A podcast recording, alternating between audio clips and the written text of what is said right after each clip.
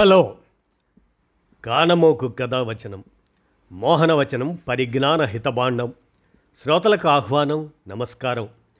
చదవతగునెవరు రాసిన తదుపరి చదివిన వెంటనే మరువక పలువురికి వినిపింపబూనినా అదియే పరిజ్ఞాన హితబాండమౌపో మహిళ మోహనవచనమై విరాజిల్లు. పరిజ్ఞాన హితబాండం లక్ష్యం ప్రతివారీ సమాచార హక్కు ఆస్ఫూర్తితోనే ఇప్పుడు రంగనాయకమ్మ గారి విరచిత అంశం అంతరిక్ష యాన వ్యాపారం అనేటువంటి దాన్ని ఇప్పుడు మీ కానమోకు కథ వచ్చిన శ్రోతలకు మీ కానమోకు స్వరంలో వినిపిస్తాను వినండి. అంతరిక్షయాన వ్యాపారం. ఇక వినండి.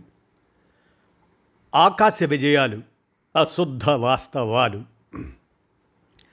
చంద్రమండలం మీద దక్షిణ ధ్రువం దగ్గర భారతదేశపు అంతరిక్ష నౌక దిగిన క్షణం నుంచి జయహో భారత్ జయహో చంద్రయాన్ మేరా భారత్ మహాన్ వందే మాతరం అనే నినాదాలతో నగరాల్లో దేశభక్తి పొంగి ఏరులై ప్రవహించింది. అంతరిక్ష నౌకని రాకెట్ ద్వారా వదిలే ముందు దాని నమూనాని ఒకదాన్ని తిరుపతిలో వెంకటేశ్వరుడి ముందు సూళ్ళూరుపేటలో చెంగాలమ్మ ముందు పెట్టి పూజలు చేసి ఆ నౌక చంద్రమండలం మీద అవాంతరాలు లేకుండా అనుకున్నట్టు దిగాలని మొక్కుకున్నారు అంతరిక్ష శాస్త్రవేత్తలు. వాళ్ళకి వాళ్ళ శాస్త్రం మీద ఉన్న నమ్మకం అంత గట్టిది. జయహో భారత శాస్త్రవేత్తలారా ఒకసారి అంతరిక్ష కేంద్రం నుంచి ఆ నౌక ఎగిరాక దేశమంతటా పూజలు యాగాలు టీవీల్లో చర్చోపచర్చలు పత్రికల నిండా కథనాలు సంపాదకీయాలు చంద్రమండలం మీదకెళ్ళడం ఒక వ్యాపారం అని దాన్ని అంతరిక్ష వ్యాపారం అని అంతరిక్ష పరిశ్రమ అని కొన్ని కంపెనీలు ఏమాత్రం దాపరికం లేకుండా చెప్పుకుంటాయనే విషయం గురించి ఎవ్వరూ మాట్లాడడం లేదు. భారతదేశం అనే కాదు. దానికన్నా ముందు చంద్రమండలం మీదకి వెళ్ళిన అమెరికా రష్యా చైనా జపాన్ అటువంటి దేశాలు అంతరిక్షంలోకి రాకెట్లని నౌకల్ని ఉపగ్రహాల్ని పంపడం వల్ల ఆ చంద్రమండలం మీద దాదాపు రెండు లక్షల కిలోల చెత్త పేరుకుపోయి ఉందని గతంలోనే బయటపడ్డ మాట ఇప్పుడు ఎత్తరు. ఆ చెత్త వాతావరణాన్ని ఎంత దుర్భరం చేస్తుందో ఆ ఊసు ఎత్తరు. పర్యావరణ ప్రేమికులైన వారు మాత్రమే కొన్ని నిజాల్ని అక్కడక్కడ ప్రస్తావిస్తుంటారు. ఆ నిజాల్ని చెప్పే సమాచారం ప్రకారం దాదాపు డెబ్భై అంతరిక్ష నౌకలు బద్దలై చెల్లా చెదురుగా చంద్రమండలం మీద పడి ఉన్నాయట. పద్నాలుగు వేల పాత రాకెట్ భాగాల ముక్కలు అక్కడ ఉన్నాయట. కోట్లాది శకలాలు భూమికి దగ్గరగా తేలుతూ ఉన్నాయట. ఆ చెత్తలో ఎక్కువ భాగం అమెరికాది తరువాత రష్యాది ఆ తర్వాత చైనాదీను అట. ఆ చెత్తా చెదారాలు గంటకి ముప్పై ఆరు వేల కిలోమీటర్ల వేగంతో ప్రయాణిస్తాయట. ఇవి కొత్తగా వచ్చే అంతరిక్ష నౌకలకు తగిలి చాలా నష్టం కలిగిస్తున్నాయట. ఆ నౌకల్లో కొన్నిసార్లు మనుషుల్ని అదే వేగమావుగాముల్ని తక్కువ రోజుల పాటే అయినా పంపిన కారణంగా చంద్రమండలం మీద కొన్ని ఉత్సల సంచులు అదే మూత్రపు సంచులు. తొంభై ఆరు దొడ్డి సంచులు. అవే ఎక్స్క్రిమెంట్స్ కూడా ఉన్నాయని ఒక అంచనా. అంటే ఈ అంతరిక్ష సైంటిస్టులు తమ మలమూత్రాన్ని సంచుల్లో విడిచి ఆ చందమామ మీద పడేసి వచ్చారన్నమాట. ఇవి అమెరికా వాళ్ళు అపోలో పేరుతో పంపిన నౌకల్లో వెళ్ళిన వారివని తేల్చారు. ఆ సంచుల్లో ఉన్న ఆ ఎక్స్క్రిమెంట్ ఆ దొడ్డి దాన్ని భూమి మీదకి తీసుకొచ్చి అంతరిక్ష వాతావరణంలో ఆ దొడ్డి అదే ఎక్స్క్రిమెంట్ ఎలా మార్పులకు లోనైందో ఇక్కడి ల్యాబొరేటరీల్లో పరిశోధనలో చేసి తెలుసుకోవాలని చాలా ఆసక్తితో ఉన్నారట అమెరికా శాస్త్రవేత్తలు. ఇంతకీ America Russia China Japan India వంటి దేశాలు చంద్రమండలం మీదకి ఎందుకు వెళ్తున్నారు? అంటే అక్కడ నీళ్ళు ఉన్నాయా? గాలి ఖనిజాలు ఏమన్నా ఉన్నాయా? ఆ విషయాలను కనుక్కొని ఇక వ్యాపారాలు మొదలెడతారు. ఇప్పటికే అంతరిక్ష వ్యాపారం ఉపగ్రహాల రూపంలో జరుగుతూనే ఉంది. ఉదాహరణకి భారత అంతరిక్ష పరిశోధనా కేంద్రం ముప్పై నాలుగు దేశాలతో వ్యాపార ఒప్పందాలు చేసుకొని వాటి కోసం మూడు వందల నలభై రెండు ఉపగ్రహాలను తయారు చేసి అంతరిక్షంలోకి వదిలింది. ఈ మధ్య కొత్తగా నాలుగు దేశాలతో ఆరు వ్యాపార ఒప్పందాలు చేసుకుంది.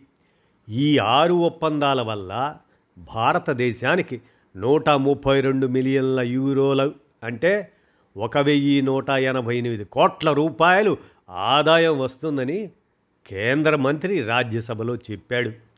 పంతొమ్మిది వందల తొంభై తొమ్మిది నుంచి ఈ మధ్యదాకా చేసుకున్న పాత వ్యాపార ఒప్పందాల వల్ల ఎంత వచ్చిందో అది వేరే లెక్క. ఇవాల్టి రోజున అంతరిక్షంలో దాదాపు తొమ్మిది వేల ఉపగ్రహాలు వేరువేరు దేశాలకు చెందినవి తిరుగుతున్నాయట. ఆ ఉపగ్రహాల ద్వారా శత్రుకూటమికి చెందిన దేశాల సైనిక స్థావరాల్ని శిబిరాల్ని కనుక్కోవచ్చునట. విలువైన ఖనిజాలు దొరికే చోట్లను కూడా కనిపెట్టవచ్చును. భూమి మీద ఇప్పుడు కేబుళ్ళ ద్వారా అందే ఇంటర్నెట్ కంటే విపరీతమైన వేగంగా ఇంటర్నెట్ కనెక్షన్ అందుతుంది. ఇలా ఎన్నో ఇంజనీరింగ్ ప్రయోజనాలు ఉన్నాయట మరి. ఈ వ్యాపార ప్రయోజనాల కోసం రెండు వేల ఎనిమిదిలో ఒకసారి రెండు వేల పంతొమ్మిదిలో ఇంకోసారి మళ్ళీ ఇప్పుడు ఇరవై ఇరవై మూడులో మూడోసారి ఇప్పటికీ పదిహేనేళ్ళలో మొత్తం మూడుసార్లు చంద్రమండలానికి వెళ్ళడానికి దాదాపు రెండు వేల కోట్లు ఖర్చు పెట్టింది భారత ప్రభుత్వం. ఆ పనులు చేసే సైంటిస్టులకి ఇన్నేళ్ళు ఇచ్చిన లక్షల లక్షల రూపాయల జీతాలు కాకుండానే ఈ ఖర్చు. మరి ఒట్టి చేతులతో ఆ ఎక్స్క్రిమెంట్ అదే విసర్జనం ఎత్తటమే బతుకు తిరుగుగా ఉన్న పాకీ పనివారు పాకీ పని చేస్తున్న సమయంలో ప్రాణాలు పోతే నష్టపరిహారంగానో వేరే వృత్తుల్లోకి వెళ్ళడానికో అదే పునరావాసానికి ప్రభుత్వం కేటాయిస్తున్నది ఎంత? తెలుసా? రెండు వేల ఆరు నుంచి రెండు వేల ఇరవై మూడు వరకు ప్రభుత్వం ఇచ్చిన లెక్కల ప్రకారం ఈ పదిహేడేళ్ళలో ఐదు వందల యాభై కోట్లు. ఇవన్నీ ఇస్తామని చెప్పే కేటాయింపులే కానీ నిజంగా విడుదల చేసిన డబ్బులు మాత్రం అతి తక్కువ. అంతరిక్ష భారత్ వ్యాపారం ఆశలకు రెండు వేల కోట్లు. అశుద్ధ భారత్ని శుద్ధం చేయటానికి ఐదు వందల కోట్లును సెప్టిక్ ట్యాంకుల నుంచి మలాన్ని ఉత్త చేతులతో తీసేటప్పుడు మలంతో పూడుకుపోయిన మ్యాన్ హోల్స్ని ఉత్త చేతులతో శుభ్రం చేసేటప్పుడు పాకీ పనివారు తరచుగా చనిపోవటం జరుగుతుంది. ప్రభుత్వపు లెక్కల ప్రకారమే రెండు వేల పదిహేడు నుంచి ఇరవై ఇరవై రెండు వరకు ఐదేళ్ళలో నాలుగు వందల మంది పాకీ పనివారు చనిపోయినట్టు సామాజిక న్యాయశాఖ మంత్రి రాజ్యసభలో ప్రకటించాడు. అవి తప్పు లెక్కలని ఇంకెంతోమంది చనిపోయారని పాకీ పనివారి కోసం ముప్పై ఏళ్ళుగా పనిచేస్తున్న సఫాయి కర్మచారి ఆందోళన్ అనే సంస్థ వారి వాదన. ఈ సంస్థ వారు ప్రభుత్వాన్ని పెద్ద పెద్ద కోరికలు ఏమీ అడగటం లేదు. సెప్టిక్ ట్యాంకుల్ని మ్యాన్ హోల్స్ని శుభ్రం చేయడానికి అవసరమైన యంత్రాలను సమకూర్చమనడం మాత్రమే వారు అడిగేది విషాదం ఏమిటంటే యంత్రాల్ని సమకూర్చినా వాటితో మురికిని శుభ్రం చేసే పని చేసేది ఎప్పుడూ ఆ పాకీ కులాల వారిదే. ఎప్పుడో రెండు వేల నాలుగు వందల సంవత్సరాల కిందట రాసిన ఒక మత గ్రంథంలో ఈ మలం ఎత్తే పనులు అస్పృశ్యులే చేయాలి అని రాసి ఉన్నదట. ఈనాడు అస్పృశ్యుల్లో కూడా అట్టడుగు కులం వాళ్ళే ఆ పని చేస్తున్నారు. ఈ పనులు చేసే కుటుంబం వాళ్ళతో దళిత కుటుంబాల్లో కూడా కొంచెం పై స్థాయి వాళ్ళు వివాహ సంబంధాలు పెట్టుకోరు. అదొక విషాదం. నిచ్చెన మెట్ల కుల విధానం అంటే ఇదే. ఇప్పుడు చందమామ వైపు చూడండి మలమూత్రాల సంచుల్ని చూడండి అని అంటూ రంగనాయకమ్మ అంతరిక్షయాన వ్యాపారం అనేటువంటి అంశాన్ని విరచించగా మీ కానమూకు కథ వచ్చిన శ్రోతలకు మీ కానమూకు స్వరంలో వినిపించాను. విన్నారుగా? ధన్యవాదాలు. హలో. కానమోకు కథావచనం మోహనవచనం పరిజ్ఞాన హితబాండం శ్రోతలకు ఆహ్వానం నమస్కారం. చదవతగునెవరు రాసిన తదుపరి చదివిన వెంటనే మరువక పలువురికి వినిపింపబూనినా అదే పరిజ్ఞాన హితబాండమవుపో మహిళ మోహనవచనమై విరాజిల్లు. పరిజ్ఞాన హితబాండం లక్ష్యం ప్రతివారీ సమాచార హక్కు ఆస్ఫూర్తితోనే ఇప్పుడు ఈనాడు ఎడిటోరియల్ సౌజన్యంతో ఈ అంశం ఇస్రో భాను తేజం అనేటువంటి దాన్ని ఇప్పుడు మీ కానమోకు కథ వచ్చిన శ్రోతలకు మీ కానమోకు స్వరంలో వినిపిస్తాను వినండి. ఇస్రో భాను తేజం ఇక వినండి. నిప్పులు చిమ్ముతూ నీలాకాశంలోకి దూసుకుపోయిన CSLV PSLV C fifty seven rocket Aditya L one ఉపగ్రహాన్ని మోసుకుంటూ సూర్యుడి వైపు సుదీర్ఘ ప్రయాణాన్ని మొన్న విజయవంతంగా ఆరంభించింది. అన్నీ సవ్యంగా జరిగితే సూర్యుడికి భూమికి మధ్య నిర్దేశిత లెగ్రాంజ్ ఎల్వన్ ఆ ప్రాంతాన్ని ఆదిత్య వ్యాయామ నౌక నూట ఇరవై ఐదు రోజుల్లో చేరుకోనుంది. ఇప్పటి వరకు విడివిడిగా కలివిడిగా సౌర శోధన చేపట్టిన ఘనత నాసా అదే అమెరికా వారిది. యుఎస్ఏ అదే ఈఎస్ఏ యూరోపియన్ స్పేస్ ఏజెన్సీలకే దక్ దఖలు పడింది. అమెరికా యూకేల సాయంతో జపాన్ తన పరిశోధక ఉపగ్రహం హినేదేను రెండు వేల ఆరులో ప్రయోగించింది. ఆ అరుదైన జాబితాలో ఇస్రో పేరు చేరింది ఇప్పుడు. సూర్యుడు నుంచి బయలుదేరిన కాంతి కిరణం సెకనుకు మూడు లక్షల కిలోమీటర్ల వేగంతో ప్రయాణించి భూమికి చేరడానికి ఎనిమిది నిమిషాలు పడుతుంది. అంటే భానుడికి భూమికి మధ్య దూరం రమారమి పదిహేను కోట్ల కిలోమీటర్లు. అందులో వందో వంతు దూరం పదిహేను లక్షల కిలోమీటర్లు ప్రయాణించి భూ గురుత్వాకర్షణ శక్తి నుంచి వేరుపడి అక్కడ స్థిరంగా కక్షలో తిరుగుతూ సూర్యుడి గుట్టుమట్లు రాబట్టే కృషిలో ఆదిత్య ఎల్ వన్ కనీసం ఐదేళ్ళ పాటు నిమగ్నమవుతుందంటున్నారు. వేరే మాటల్లో అది అంతరిక్ష ప్రయోగశాలగా వ్యవహరించనుందన్న మాట. గ్రహణ సమయంలో సైతం ఎటువంటి అవాంతరం లేకుండా ఇనబింబాన్ని నిరంతరం అధ్యయనం చేసేందుకే ఇస్రో ఈ సంక్లిష్ట ప్రయోగాన్ని లక్షించింది.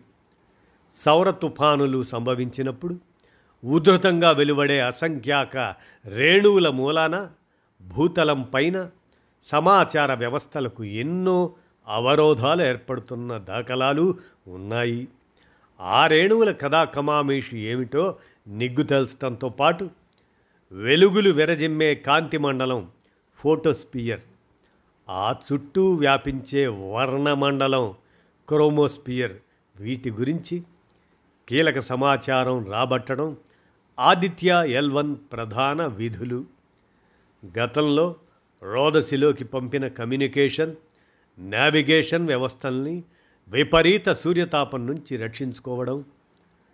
యూవి గామా కిరణాలు తదితర విద్యుత్ అయస్కాంత రేడియేషన్లు అనుపానులు తెలుసుకోవటంలో ఆపరేషన్ ఆదిత్య ఏ మేరకు ఫలప్రదమవుతుందో సమీప భవిష్యత్తులోనే వెల్లడి కానుంది. చంద్రుడిపై పాదం మోపిన పది రోజుల్లోనే సూర్యుడి వైపు దృష్టి కేంద్రీకరించిన ఇస్రో వారికి ఇది అసాధారణ విజయం. భారత రోదసి ప్రయోగ చరిత్రలోనే ఇది సువర్ణ అధ్యాయం. సూర్యుడిని ప్రత్యక్ష నారాయణుడిగా సంభావించటం భారతీయ సంస్కృతి. ప్రపంచవ్యాప్తంగా శతాబ్దాల క్రితమే సూర్య ఆరాధన ప్రారంభమైంది. అంతరిక్ష రహస్యాలను శోధించాలన్న మానవ జిజ్ఞాసకు దగద్ధయా దగద్ధగాయమానంగా అగ్నిగోళంలా జ్వలించే సూర్యుడే కేంద్ర బిందువు అయ్యాడు భూమిపై జీవరాశుల మనుగడకు కారణమైన సూర్యరశ్మిని వెలువరించే భానుడే అతి నీలలోహిత ధార్మికతను ప్రసరిస్తున్నాడు. సూర్యగోళానికి వేల కిలోమీటర్ల దూరం మేర విస్తరించి ఉండే వెలుపలి వలయాన్ని కరోనా అని వ్యవహరిస్తారు. సూర్యుడి ఉపరితలం పైన సుమారు ఆరు వేల డిగ్రీల సెంటీగ్రేడ్ ఉష్ణోగ్రత ఉండగా కరోనాలో ఏకాయికి పది లక్షల డిగ్రీల మహోగ్ర ఉష్ణం ఎందుకు ఎలా ఏర్పడిందో మానవాళికి ఇప్పటిదాకా అంతుబట్టని బ్రహ్మరహస్యం. అదేమిటో నిగ్గు తేల్చాలన్న పట్టుదలతో ఐదేళ్ళ క్రితం నాసా పార్కర్ సౌర శోధన మిషన్ చేపట్టింది. ఇరవై ఇరవై ఒకటి ఏప్రిల్లో కరోనాను స్పృశించిన తొలి వ్యోమ నౌకగా అది రికార్డు నెలకొల్పింది. అది ఇప్పుడు భూమి నుంచి ఐదు కోట్ల నలభై నాలుగు లక్షల కిలోమీటర్ల దూరంలో పరిభ్రమిస్తుంది. కరోనా లోగుట్టుమట్లు వెలికి తీయడంలో పార్కర్ ఆదిత్య ఏది ముందంజ వేస్తుందోని అని అన్న అంశం అమిత ఉత్కంఠ రేకెత్తిస్తుంది. భూగోళ చరిత్రలో అంతర్భాగమైన మంచు యుగాలు ఏర్పడటంలో సూర్యుడి పాత్ర ఏమిటో తెలుసుకోవాలన్న ఉత్సుకత శాస్త్రవేత్తల్ని చిరకాలంగా పట్టి కుదిపేస్తుంది. అంతరిక్షంలో ఉండి తొలిసారి కరోనాలోని అయస్కాంత క్షేత్రాన్ని అంచనా వేయాలి అన్న ఆదిత్య ఎల్ వన్ ప్రయత్నం. ఇన్నేళ్ళు మరుగున పడిపోయిన ఏమేమి రహస్యాల చెక్కు ముళ్ళు విప్పుతుందో చూడాలి. ఈ రోదసి శోధనలో వెలుగు చూసే వాస్తవాలు సౌర భౌతిక శాస్త్ర నిపుణులకు కొత్త దృక్కోణాలను వినూత్న సామర్థ్యాలను సంతరింపజేయగలవన్న అంచనాలు మిన్నంటుతున్నాయి. ప్రస్తుత ప్రయోగం ఎంతటి విశిష్టమైనదో అవి పరోక్షంగా చాటుతున్నాయి. అంతు చెక్కని రహస్యాలెన్నింటినో ఇముడ్చుకున్న మన పాలపుంతలో పదివేల కోట్లకు పైగా నక్షత్రాలు ఉంటాయి. అందులో భూమికి అత్యంత సమీపంలో ఉన్న నక్షత్రం సూర్యుడు. శాస్త్రవేత్తల గణాంక సూత్రాల ప్రాతిపదికన ఈ సూర్యుడు ఉద్భవించి నాలుగు వందల అరవై కోట్ల సంవత్సరాలు గతించాయి. మిగతా నక్షత్రాల్లాగే సూర్యుడిలో అత్యధికంగా ఉదజని కొంత హీలియం వాటితో పాటు oxygen carbon neon nitrogen silicon ఇటువంటివి ఉంటాయి. ఇటువంటి వివరాలతో సమగ్ర చిత్రం చరిత్ర మూలాలు ఆవిష్కృతం కావడం లేదని మరెన్నో రహస్యాలు సూర్యుడిలో నిక్షిప్తమై ఉన్నాయన్న దృఢ విశ్వాసమే ఆదిత్య ఎల్వన్ తరహా ప్రయోగాలకు ఊపిరిలూదుతుంది. సూర్యుడి నుంచి వెలువడే అయస్కాంత క్షేత్రం పుట్టుకను లోతుగా శోధిస్తే ఎన్నో ప్రశ్నలకు సమాధానాలు లభ్యం కావచ్చు. ఇస్రో తరపున ఆ ప్రక్రియ ఆరంభం కావడానికి కనీసం నాలుగు నెలలు ఉత్కంఠభరిత నిరీక్షణ తప్పదు.